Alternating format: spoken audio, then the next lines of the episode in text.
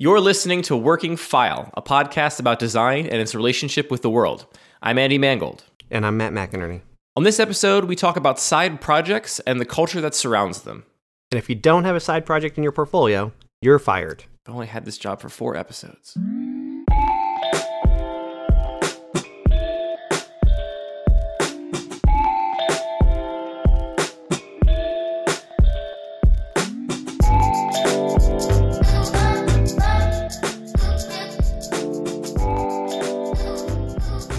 So, welcome to Working File. Uh, this week, we are blessed to be joined by two wonderful women.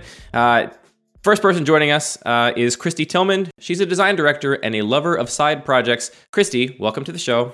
Hey, guys. You are fresh off a new mic, right? You got a new setup. Uh, you're ready to make some high quality podcasts. Yes, I am. Hopefully, this sounds really good. I think it. I think it sounds really good from my end. So I think it's going to come out good. Uh, our other person joining us tonight is Lola Landekic. Uh, she's a graphic designer, illustrator, and she's the managing editor of the motion design resource Art of the Title. Lola, hello. Hi guys. Uh, Lola, you showed up an hour early for this. You mentioned you mentioned in your calendar you set things uh, to s- an hour earlier just to make sure you don't miss them. Is that what I is that what I gathered? Oh yeah, I'm just like really enthusiastic about all my responsibilities. How early do you show up to the airport?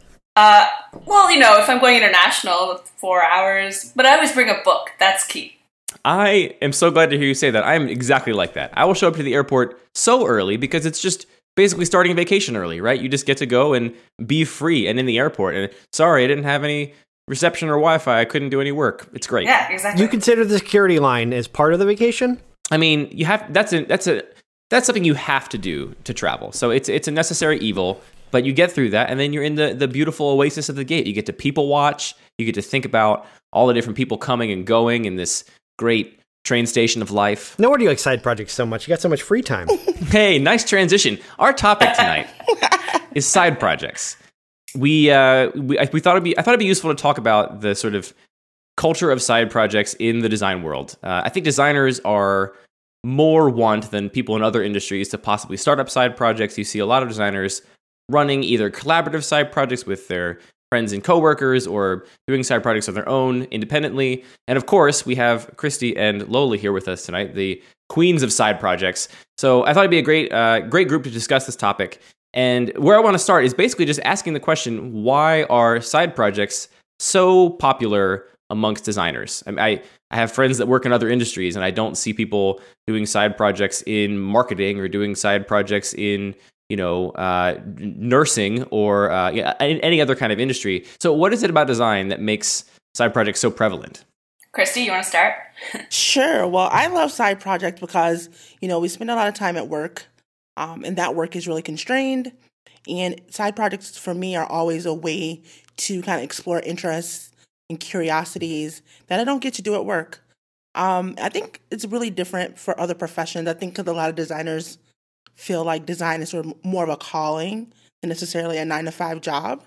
And so we're- always want to articulate our imaginations, and that's really hard to shut off um, after you've after you've left your job. That you know you have to pay your main bills and eat with. Um, there's still so much more to explore um, in the world, and for me, I always have to have a side project going. And I think you could consider yourself a king of side projects. This is a side project.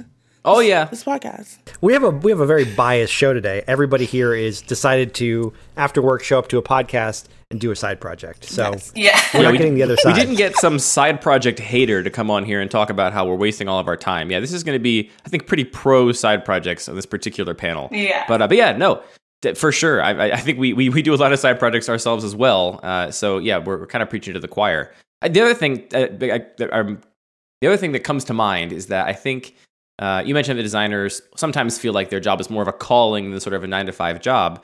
Um, I also think there's something to be said for the fact that it's one of few jobs where you're capable of sometimes without any outside collaboration doing something entirely yourself right uh, you know like some of my friends are really passionate about nursing or really passionate about uh, you know their job in some kind of engineering but uh, depending on you know the kind of thing you're interested in you might not be able to just do it whenever you want alone uh, which is which is something that design has going for it for sure And the other thing, uh, you know, I think we should also acknowledge is that designers, you know, so much of our lives are about branding.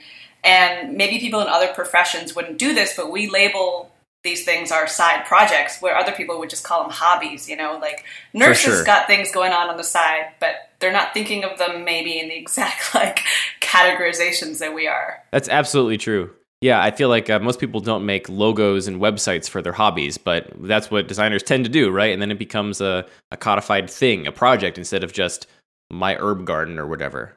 Yeah, and it's like the, yeah, and I mean, there's a lot of competition too now for jobs. So I think people are just kind of ratcheting up the effort that they put into their side projects to stand out from the pack. Um, because people are getting jobs off of side projects and speaking gigs, right? So it can really elevate your standing in the design community. Um, so I think that's also a mo- good motive, not necessarily good, but I think that's one of the motivating factors for a lot of people who, who pour tons and tons of time into their side projects. Is that something you'd recommend to somebody if they said, "Look, I need to find a job. That's my main goal in life right now." Uh, would that be one of the things you'd say you should do, like pursue something you're passionate about and just do it on your own and and hope that leads somewhere, or do you think that's not necessarily the best way to find a job? You know, that's a really interesting question. So I don't know if you all read Model Model View Culture, um, the kind of the, the Silicon Valley criticism crit- critique magazine written by Shanley Kane, which is really good. Um, they just she just really they just released an article a couple of months ago about the negative side of side projects, um, and one of those was that certain people, marginalized people, often don't have the time and resources to put into side projects um, and that we put too much weight on side projects as the industry. And so it got me to thinking because I know, like, on my job descriptions, I have in the past said, you know, I really want to see portfolios with side projects. Like, I put that on the as on the plus and bonus side.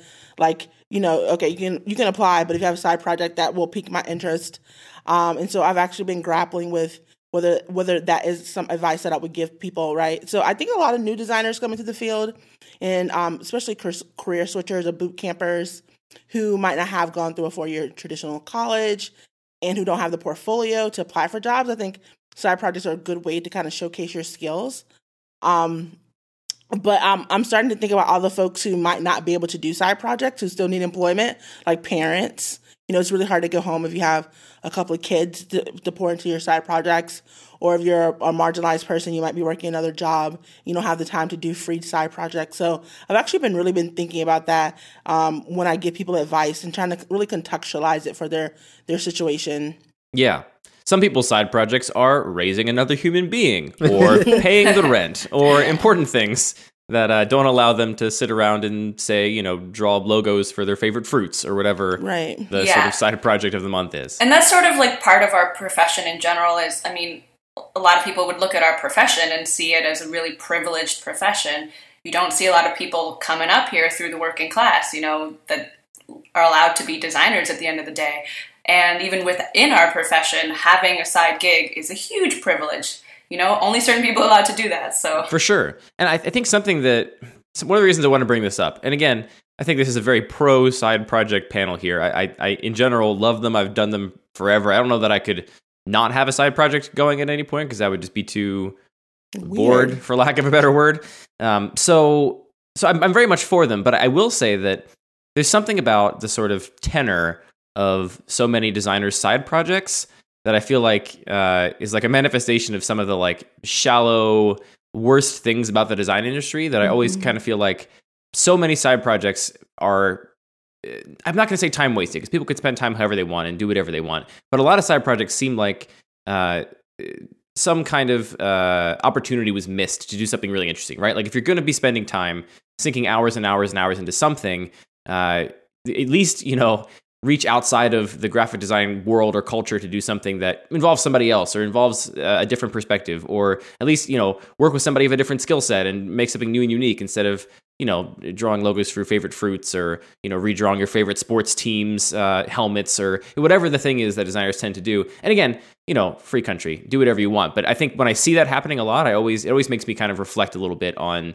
sort of the culture of the design industry which i think manifests itself very uh, very clearly in our side projects I feel like you're kind of getting at this thing, which is like side project as play, right? And so a lot of times people don't have the opportunity in their full time jobs, let's say, or in their paying gigs to you know have any fun or express their curiosity or really be fulfilled in a way that is like exciting so maybe yeah in their spare time they like redraw sports logos and that's that's like productive play for them you know Yeah.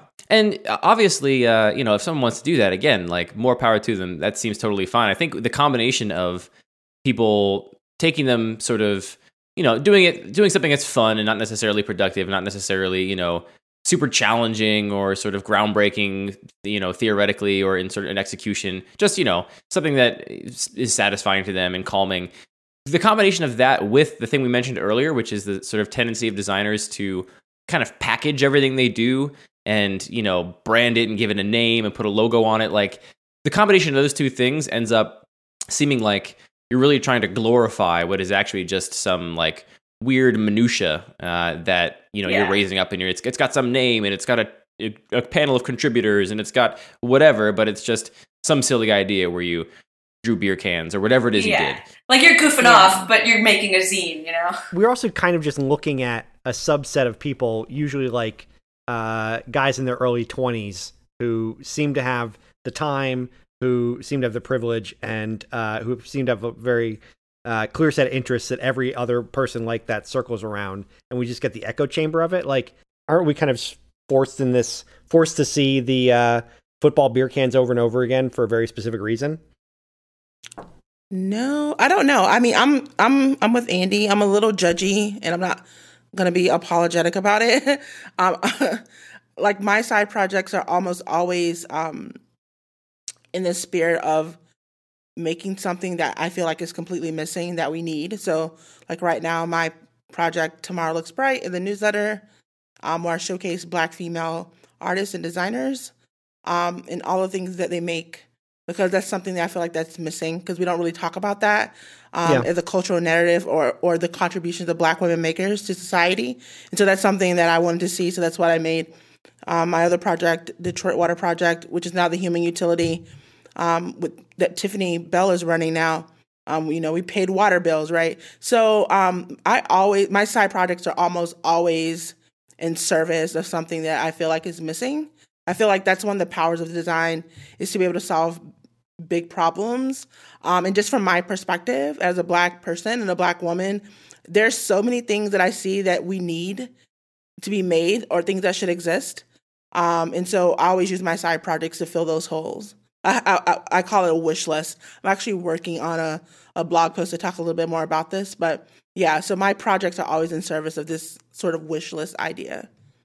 And we, for the people that don't know Lola and Kristy, like we really do have an all-star team of side project people. Uh, Kristy, like you mentioned, the Detroit Water Project, and Tomorrow Looks Bright, uh, and and Lola, you know, you're the managing editor of Art of the Title, which some people might think is like a full-time gig, but that's just something you do on the side, right? That's your that's a, that's basically your hobby. Yeah, I mean, most people do think it's a full time gig, and they think we have this huge team. But I mean, we have an active staff of two right now, which is really small considering you know how much content we pump out.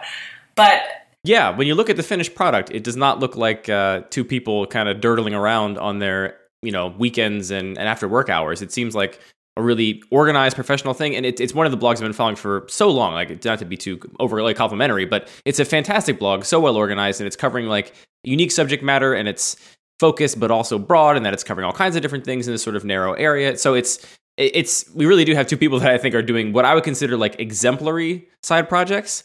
Uh, and I, I guess part of where I want to lead the conversation is like how it, is it is it something we should do? And Kristy, maybe I'll point the question at you. Should we try and get more people to be doing side projects like this instead of side projects like state mottos or going on dates with each other and documenting it or whatever people are doing? I, you know, I'm. That's a yeah. You know, I have my opinion about those types of projects, but uh, the fact of the matter is, is those particular designers felt like the, those things should exist, and they wanted to make them. Um, and the fact that they the fact that they exist don't really take anything away from projects like mine or projects like Lola's. Um, so they all can exist.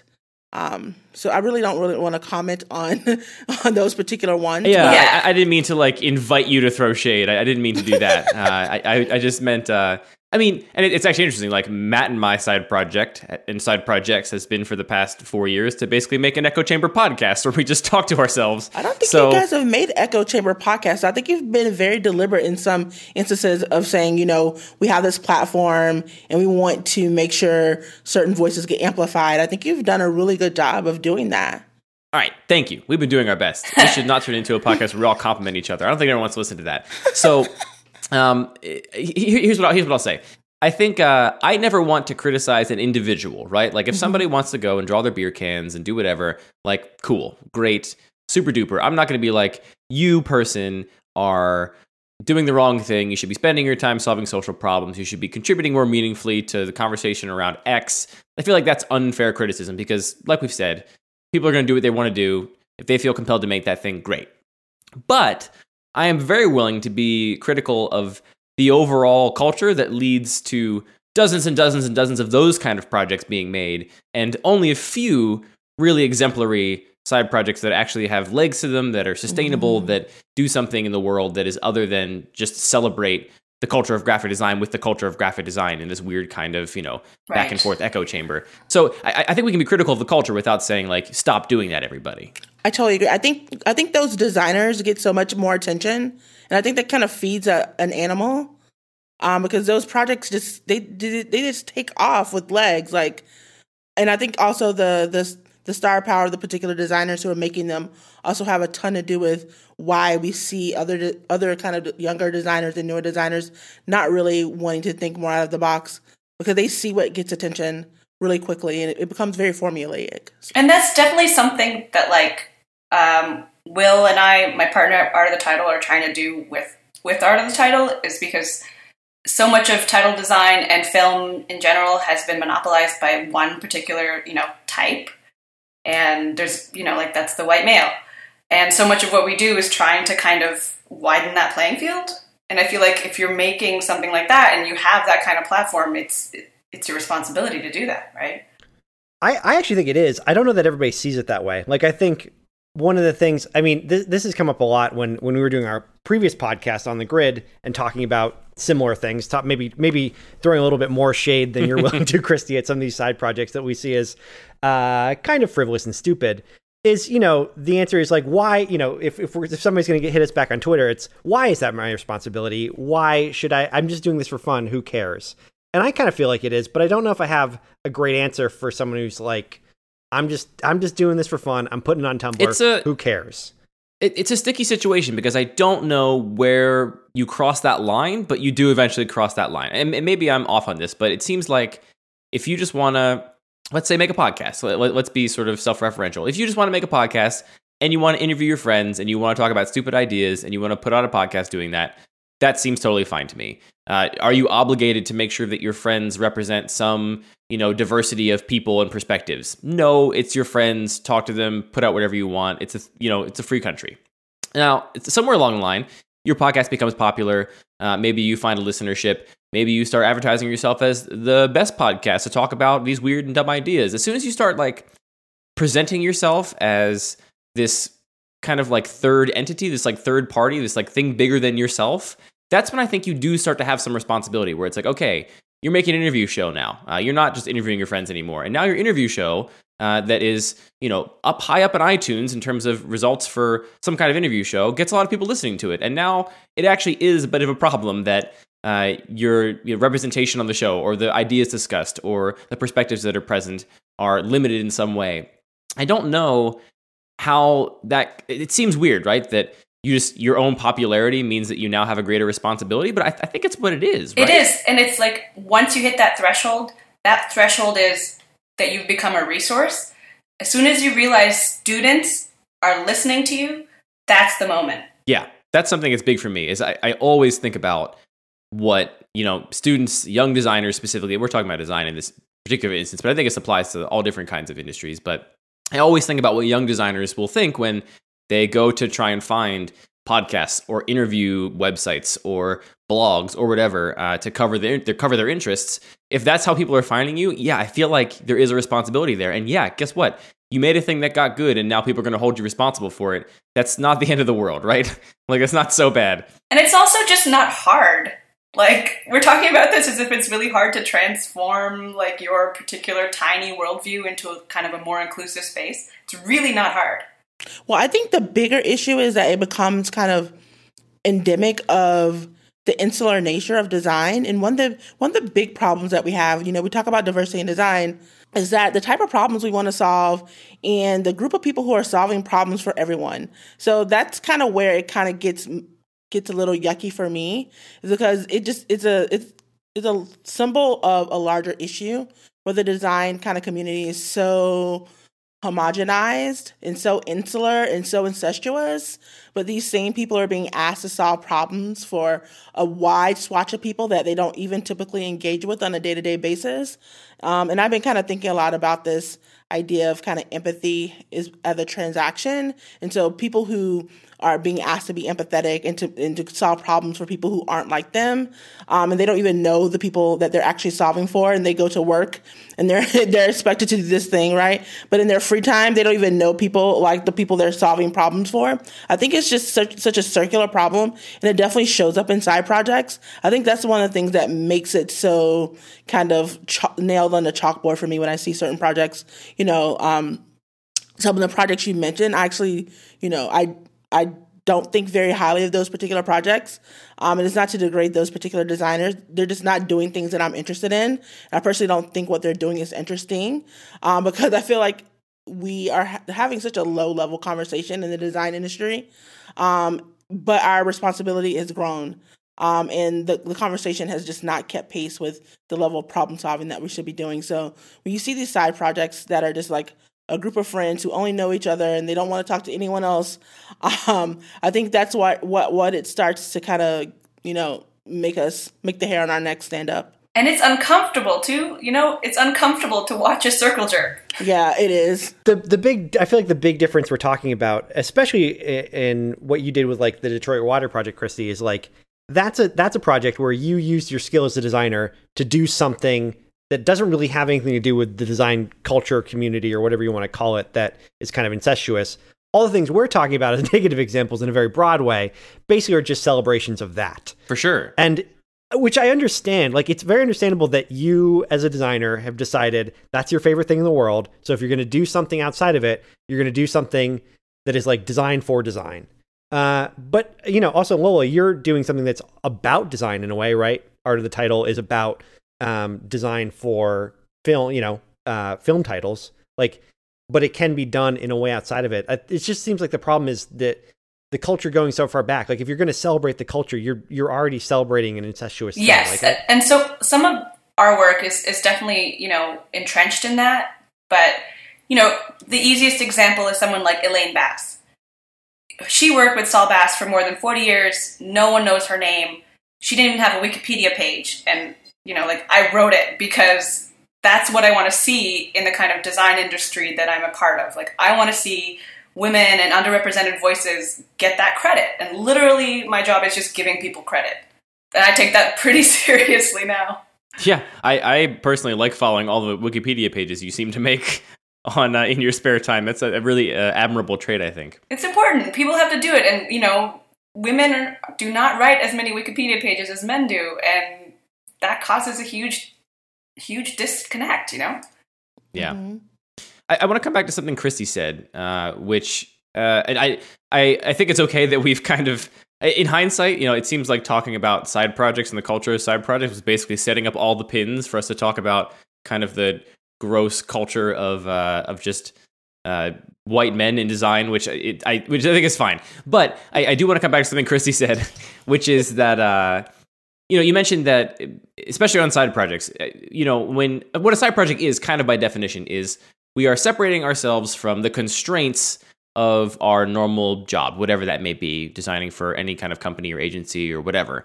And oftentimes, those constraints are the things that actually that actually ask you to consider somebody else's perspective, right? Like the job of a designer, in a lot of ways, to me, is somebody who's able to, yes, you can go design a package for a $6,000 bottle of wine, or you can design, uh, you know, a logo for a community organization. You can design all these things where you may not ever be able to afford that bottle of wine. You may not be in that community where you're designing, you know, some branding or something. You're not necessarily in the audience for every single thing you ever design.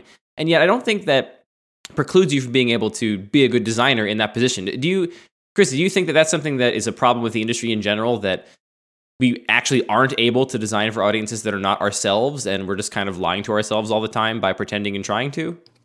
I think on a very technical basis, that does not preclude you from not being able to design things. I think we do not get the type of education that we need in terms of participatory design, um, in, in terms of how to engage communities and how to engage people's political identities. Um, I don't think we even talk about those things. None of that was talked about in my design program. I don't know about what school she went to. Andy, I know you went to MICA, I think, right? I don't know if you guys talked about that. I've, I've taught Flex Studio at MICA. We, you know, and I, I've tried to bring some of that actually in.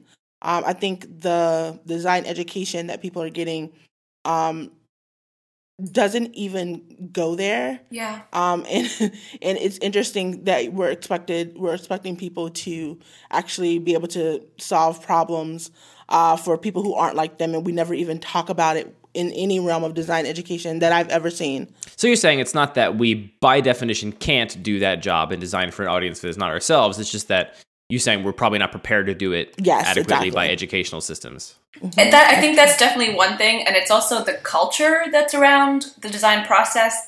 Like people are not always so open to including, you know, different methodologies where you want to go into it almost like a from a sociological standpoint. I did a master's in design, and that's the only time that we actually went into these kinds of deep methodologies where you use stuff like action research and you go and you develop a practice and a solution with the community that you're trying to address, right? And that's like absent from a lot of the teaching and a lot of the practice that's happening in studios and firms and larger organizations.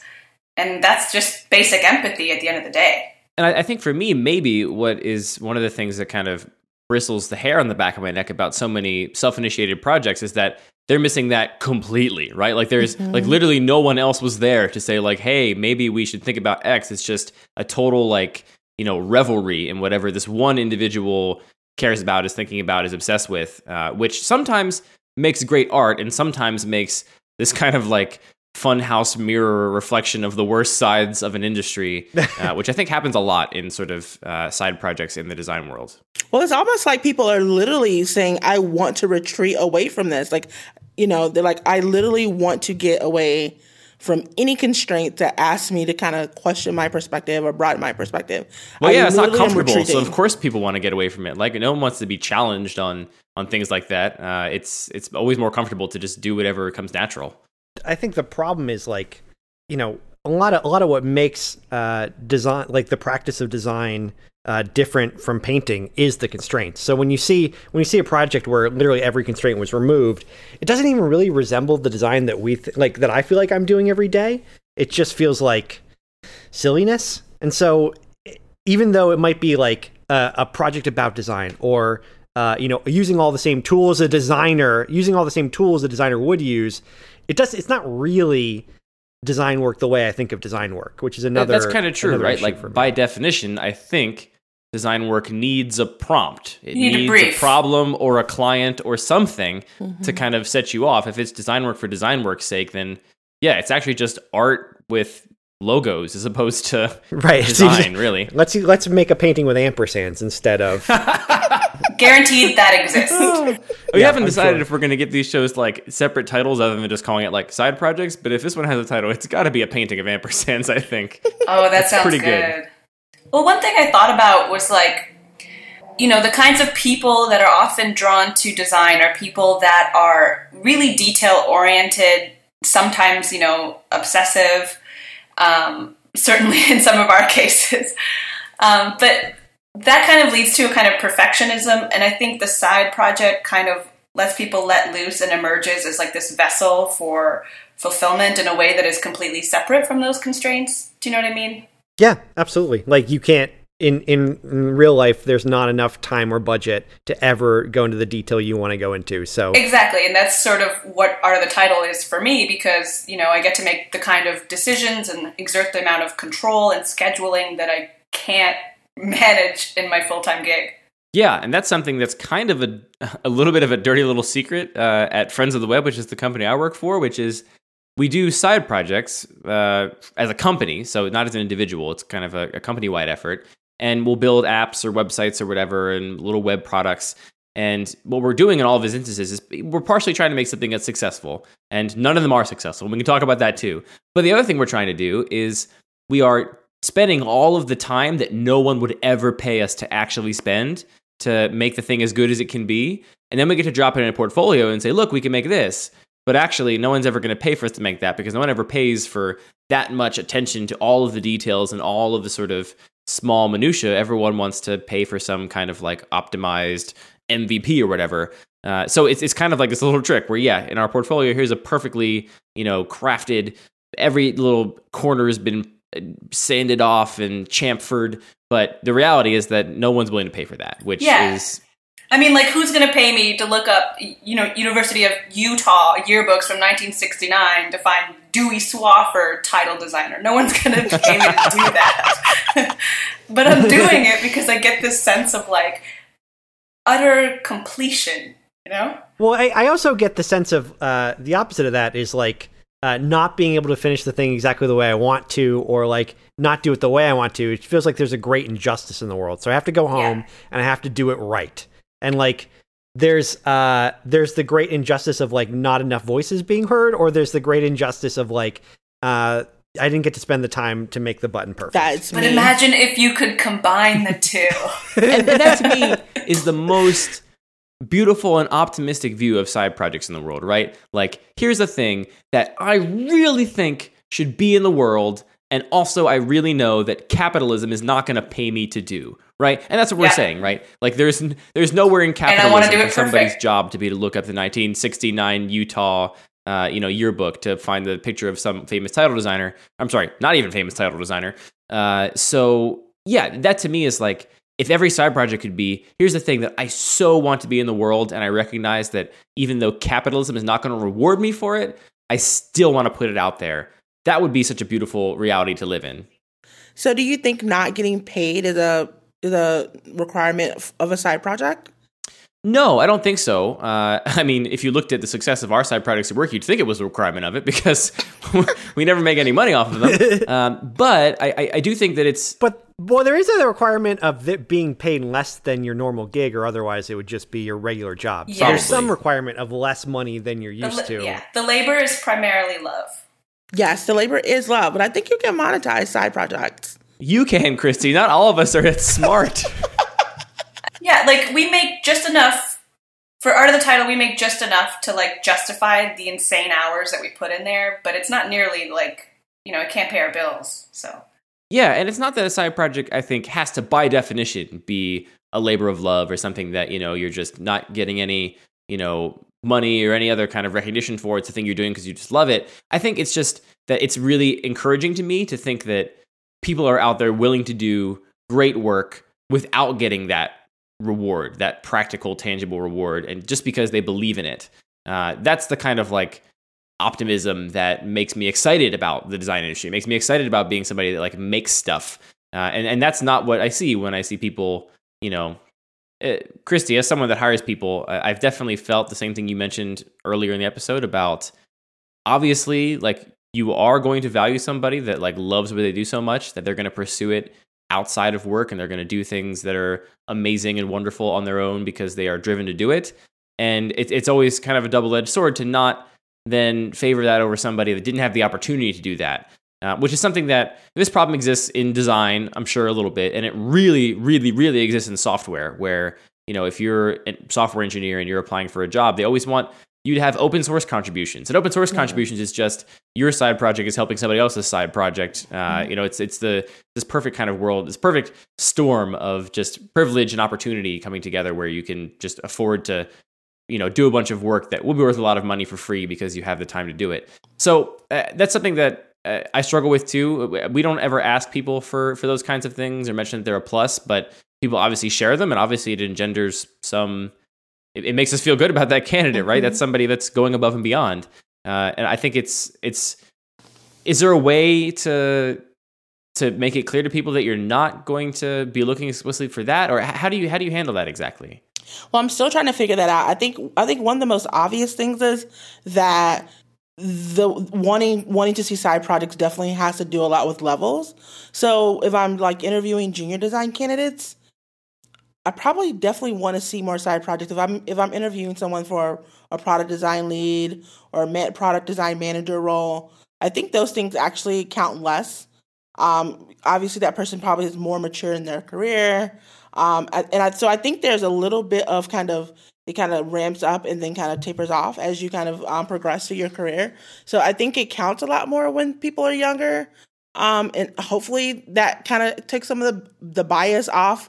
Um, but obviously, I'm pretty sure some people will disagree with that and say you should probably not look at side products at all. But it's very hard because part of design is really curiosity and you know you want designers who will sharpen their skills um, in and out of um, the workplace. And so i haven't figured that out yet. Now that it's been brought to my attention that is a problem. I am definitely putting time um, into trying to figure that out. But before then i was like pro side project. Um, it would it would be really hard to get a meeting with me without them. So have I have relaxed that requirement um, just because the bias was brought to my attention, um, and so now I'm trying to figure out how to grapple with that. I, don't have an answer yet. Yeah, there's something to this other thing too, which is related, which is uh, I feel like you know I've done some number of side projects in my life, and I've done an amount of work professionally as my main you know project, for lack of a better word. And I, I don't think it's a coincidence that the things that I've done that have gotten the most, what I'll call like internet attention, like the most people cared about it enough to pay attention to it for 35 seconds as opposed to, you know, some other amount of time, uh, have always been side projects, right? Like I made some dumb free font like eight years ago in college. People still download and email me about all the time. It's like this stupid thing. Like it's not good. Uh, any type designer would look at it and go, "This, thing is terrible." And if somehow that thing has more legs than the work I do now, which I push just as hard. I want people to like just as much, but something about it being frivolous or it being a thing that uh, not necessarily answering a prompt, I feel like somehow predisposes people to being a little more friendly towards it. Like if we do a big project for a client of ours, people might like it, but also they're like, yeah, sure, big client project, great, super duper, just like everything else. But if somebody you know pours their nights and weekends into something and it's their it's their, their self-initiated thing their little like baby they get to put out in the world i feel like it's received a little bit more warmly which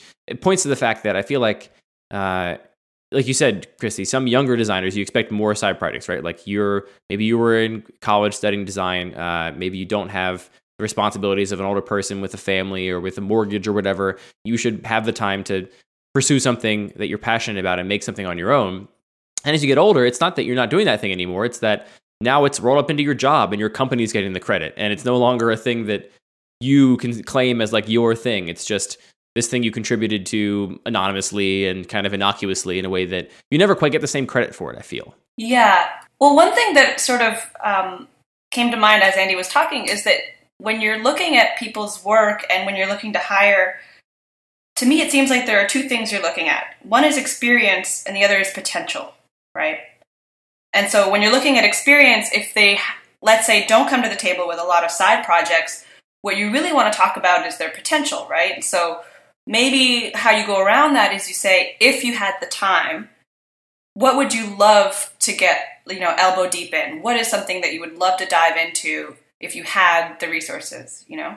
That's a really great interview question. Let me write that down. it's a very practical, very practical show. And I think there's something too about the fact that most design programs uh, at the college level that I have seen are basically structured like a series of side projects, right? They're all projects where you alone come up with an idea alone and execute the idea alone. And it's usually for a thing that doesn't have real world constraints. It's just, you know, you're practicing you're practicing the skills, the aesthetics, the sort of techniques of design, but you're not doing it in a context that mirrors the real world. And then students get into the real world and they're like, oh, everything's terrible. I hate that I have to do this and this, and uh, clients from hell, blah, blah, blah. Everyone has too many constraints and there's no budgets. And but that was not that's not the like that's not the exception that's the reality school is the exception where everybody does basically side projects nonstop without having to sort of face the realities of an actual project so it's no yeah. wonder that when people get out they're of course eager to get back to a space where they can just kind of do whatever they want and pursue something independently I was gonna say so many designers are not coming from four year traditional schools. Someone needs to do a study on this. Oh yeah, And I I'm- didn't. Yeah, I'm saying this as someone who's like hiring now, um, and has you know has hired seven or eight designers. The proportion of portfolios I get, maybe from four year schools versus some sort of self taught career switcher or boot camper, is probably like 60-40 in favor of forty percent bachelor bachelors or traditional formal education, sixty percent something else. There's a high percentage of designers who are not coming through traditional education programs now. And I see so many portfolios now that have no real work um, in them in terms of the, the, the actual project is shipped. A lot of it is imagined work. A lot of it Yeah. is side projects. And that's kind of the same thing. Well, well, what I'm saying is, is like as we have this conversation about, you know, how do we kind of get away from the bias of side projects? Increasingly, more people are relying on them to gain employment, and so it's sort of a sticky situation um, for people who are, are applying because they're literally all of their work is imagined. Well, Yeah. actually, tell me how that's different than a college project because a college project is maybe a brief imagined by your teacher, but uh, when I see a portfolio from from regular four year degree or like you know our, our our standard idea of like a bachelor degree, right? Um, how is that any different than someone actually just doing a side project that they made up? Well, a, cou- a couple of things. There's usually a little bit more breadth. So I see a lot of people who've gone through maybe a boot camp, like a general assembly, where they might have one or two imagined projects and nothing else. Um, tend with with with people who've come through more traditional education, I tend to see a lot more breadth um, in terms of work. Um, they might have apps, they might have print work, they might have packaging work. There's a little bit more um, to kind of judge um, their potential on. Um, so they've they've they've been able to extend their imagination across a lot more things, and also too, you're not asking people to do it. They've done it in the con- the confines of an academic institution, and not like outside of their second job or their third job, right? Um, and so when we're t- one of the one of the things that we're talking about side project bias is people's actual personal time, and that becomes a little bit different when you're talking about a student who's paid money to sit uh, for four years versus an Right. adult who's gone through a boot camp and might have another job and might have two kids, right? And They've not been able to kind of extend uh, their imagination across enough projects to to, to gain work. Um, It's it's funny. One like pessimistic view of higher education and design is just you couldn't imagine your own side projects, so you paid an exorbitant amount of money for someone else to imagine them for you, so you could you know do them. But but yeah, I, I think it's very similar, right? Like you're talking about imagined work if it doesn't actually take place in the real world, and there are certainly differences. But uh, you know, there's, there's something to the fact that whether you're self-taught or coming from a college, you're still coming from a culture where you didn't have to sort of face the limitations that uh, you're going to have to face in the real world. And so I think that's why people, that's why these side projects seem so comfortable to kind of fall back into. Well, the other one thing I'm thinking of is when we're saying this about Kristy, you're talking about what you look for in kind of a young designer, junior designer, is projects where like one person can take all the credit. Like, would we be super accepting of a designer with almost no experience and every project they show you is just like their one tiny contribution to a much larger thing, but you can't identify their work? Like, would that actually be like, have we constructed the system where you we force young designers to have to show us like they and only they worked on this thing, so you can you can pull them out of it and figure out what they're doing? That's a really good question. Um, I've definitely run up against that, and you're right. It's it is very much harder to judge. Um, for example, I think some of the boot camps they'll tend to do the project in a group, and you'll see someone say, "Well, I was the lead UX person on that." Um, Yeah. You can't really tell what it is exactly they've done. Actually, put that in the job description to please identify exactly what piece is your contribution. I think that also gets into probably maybe another um, podcast topic of of design interviews and design tests. That's something I've been kind of really on the fence about about having candidates do um, do test or work or whiteboard exercises because it, it does it's increasingly hard to tell exactly what people have actually done so side projects are a good barometer of that of potential um, and that is definitely one of the one of the reasons I think people favor them and the reason I love them. Yeah, well, because I've definitely felt that at itch at times in a in a job where like I'm not the only designer on it. I'm working on it with a team, and so I want to go home and like do something that only I do. I get all the credit for. This is all me. But I don't know if that's healthy. Like I don't know if that's a good attitude I was having at the time, or if that was like kind of selfish and like I should be embracing working with a team more. You know? Well, if you have ideas, you got to get them out, right? And you have to find your fulfillment. What's selfish about doing a project on your own outside of work? I, I mean, I'm literally actually I'm joking about the beer cans thing, but I can I can definitely remember a time where I would come home. I was maybe 22, 23, and I would just draw fake football logos and put those on the internet. And that's the thing I would look at now and be like, that's kind of a waste of time and not really using your energy to the best of your ability. But Um, you gotta give yourself a break, man. You're so hard on yourself. Jeez. No, it's true. Like I, we, we we shouldn't be so self serious. I don't think to say that every single thing anybody does in the design world needs to be pushing the ball forward and you know achieving some great thing and reaching above and beyond. Because yeah, I, I to Lola's point, I think we do have to be a little easier on ourselves than that, right? Eh, maybe I don't know. Like, go home totally and have sure some about that. damn fun and doodle some shit, you know? Eat some ice cream and draw the dogs that walk by. And then make a logo awesome. for it and put it on a Tumblr and call it dogs that walk by while I was eating ice cream and then put it in your portfolio as your main thing that you do. There we But go. I think one of the things about perpetual side projects is you start to gain friends through them to do interesting things. So I don't necessarily think of side projects as always being this solo idea that the lone designer does in the corner. All of my side projects have been with people. I have two people helping me with the newsletter right now. Worked with Tiffany with the Detroit Water Project. I'm actually working on another side project that I won't talk about here yet um, with another person. So all of my side projects have been with other people. This is where it becomes totally clear that this whole side project is just an excuse for Matt and I to be friends with you two. So that's how that happened. I actually feel very. I I actually very much believe that. Or the biggest shift in me as like uh 22 to 25 year old, wherever you want to put me at, Andy.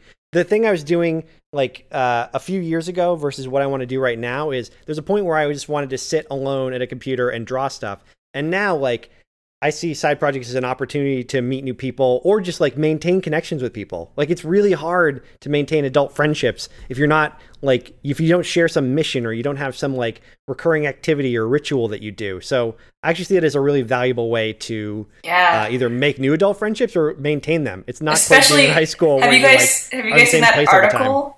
There's that article about how we're all in like the last ten percent of our real life relationships. Oh God. so you gotta jump on and. Oh my. God, please let's not talk about that article again. That thing had me depressed for two weeks. I didn't Yeah. read this. What what what is this? What is the gist of this? I don't want to read this, I don't think. it's really depressing. It's this really depressing article that tells you how you're basically out of time with everyone. I'll, I'll send it to you after this podcast. We'll put it in the show notes and just label it really depressing article. Do not So read. just just towards the end of the podcast, we're just going to mention that we're out of time with everybody and we're all going to die. Yeah, I'm totally in there. with you on the the idea of a side project to meet new people. I'm literally working on something with another friend where we're literally creating this thing just to meet all the people that we want to meet. Mm-hmm. Yeah, It and I mean, so many. You can tell there's a lot of podcasts and like film projects and stuff out there. People literally were just like, "I want to meet this person who's my hero, and let's let's have a project together." and then you can look them up in the 1969 Utah State whatever yearbook, and then there you go. And you know what? It all happens. I put up a picture that she didn't like, and then was calling me constantly. This is how you do it, people. It is All a, right. it is a thin line, but the line between crazy person and sane person sometimes is just a podcast. So it works. Wait, which in which direction is the crazy person's the one with the podcast, and the sane person is the one that decides not to broadcast all their thoughts to a bunch of strangers? Hey, I want to talk to you on Skype for an hour. Hey, I want to talk to you on Skype for an hour on my podcast. The second one gets more responses. I can't wait until this long con of us just taking all these audio files and throwing them in the trash so we can talk to cool people uh, finally resolves itself and this podcast never becomes a thing. But uh, but yeah, no, let's let's let's that's not happening. We really are making a podcast. I swear. We didn't we didn't gaslight you all the way to here. Uh, let's go to closing statements though. Uh, we like to end the show giving everybody a chance to mention something to kind of close things off. Uh, I'll start uh, and I'll say that, Matt. Uh, I want to reiterate that thing you just said, which is that the best way to maintain adult relationships is to like make obligations with people. This is something you told me was like a theory of yours a couple years ago, and as soon as you said it, I was like, that is the truest thing I've ever heard in my entire life because all of my adult relationships are based around like projects and obligations that I have with people that I care about and want to make things with. And that's a great perspective for me on side projects. Is just the idea that uh, it gets to kind of dictate the people in your life. Matt, what's what's your what's your closing statement? I think it's pretty unfair that you took my closing statement. Yep, I did it. That's a thing I've been championing for a long time. Yep, So stole it. maybe I'm gonna. I think what I'm gonna do is make less podcasts with you because we're not friends anymore. You're not allowed to steal my closing statement. But also, I think I'm actually thinking a little bit. I think one of the things I'm taking away from this conversation is um, the idea that uh, you know side projects can be uh, can bias you when interviewing people when looking at new applicants. Um, side projects are a privilege, so I, I kind of want to rethink that now that I'm uh, that I've almost always thought of that as a positive. Um, I would like to now. I want to go on that journey with you, Kristy, and start to think of other ways to look at uh, people's work without the bias that everybody must have free time to do this stuff. So I'm going to come away not 100% pro side project, but I think there's some valuable stuff you can do with it. Kristy, what's your what's your closing thoughts? Um, I still love side projects, but yes, I'm with Matt and rethinking about how to think about candidates um, and not holding people holding people hostage to side projects as applicants. But I'm still very pro side project. I'll always have a side project going. Um, and I'll always probably use my side projects as a commentary about what I think should exist. Nicely May everybody put. be more like Kristy. That's Lola. Bring bring us on home. How, how are we going to close this thing? I love a side project to the point where I want all of them all at once at the same time. And I guess my advice would be, you know, always have one thing that you're happy to work on and make sure you're not overextending yourself. You can't do everything all at once. So just let yourself take turns. Be nice to yourself, says Lola. I think that's Yeah. that's a good way to close it. All right. Well, thank you both for joining us. This has been, I think, my favorite episode yet. Sorry, other episodes. This one was more fun. I'm going to go ahead and say top five episodes of all time. Top I'm five putting it up there. episodes of Working Absolutely. File ever, for sure. Yeah, I think we can say that pretty safely. Yep. Uh, so, Alright. where can people find you online? Uh, so, uh, everyone should first of all be subscribed to Kristy's newsletter. Tomorrow looks bright. Uh, Kristy, where can people subscribe to that? tomorrowlooksbright.com and you can find me on Twitter at Kristy T. I tweet a lot, so um, just beware. Oh, you don't tweet that much. You're not like a. You're not like one of those people that tweet so much that maybe you mute them sometimes. We all have those people in our life. Well, I, I'm actually busy at work, so that's kind of killed some of my Twitter time, but I do tweet a lot. You uh, you would- you aspire to be a person you want to mute, but you just can't right now. yes. Hey, listen, having the time to be someone you want to mute is a privilege. Some of us have to work. and of course, you need to be following Art of the Title, the blog that Lola manages with Will. Uh, Lola, is there anything else you want to point people towards? Uh, no, I don't have a website personally up right now because I'm losing my mind designing for a university. There you go. So follow Art of the Title. Follow Tomorrow Looks Bright. Follow all these great people on Twitter. And uh, we'll see you next time for another episode of Working File.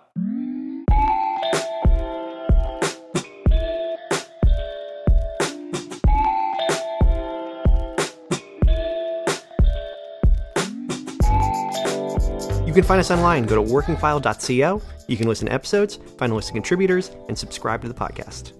You can also follow us on Twitter at Working File, and I even made a handy list, Twitter list, of all of our contributors, so you can follow them all with one fell click.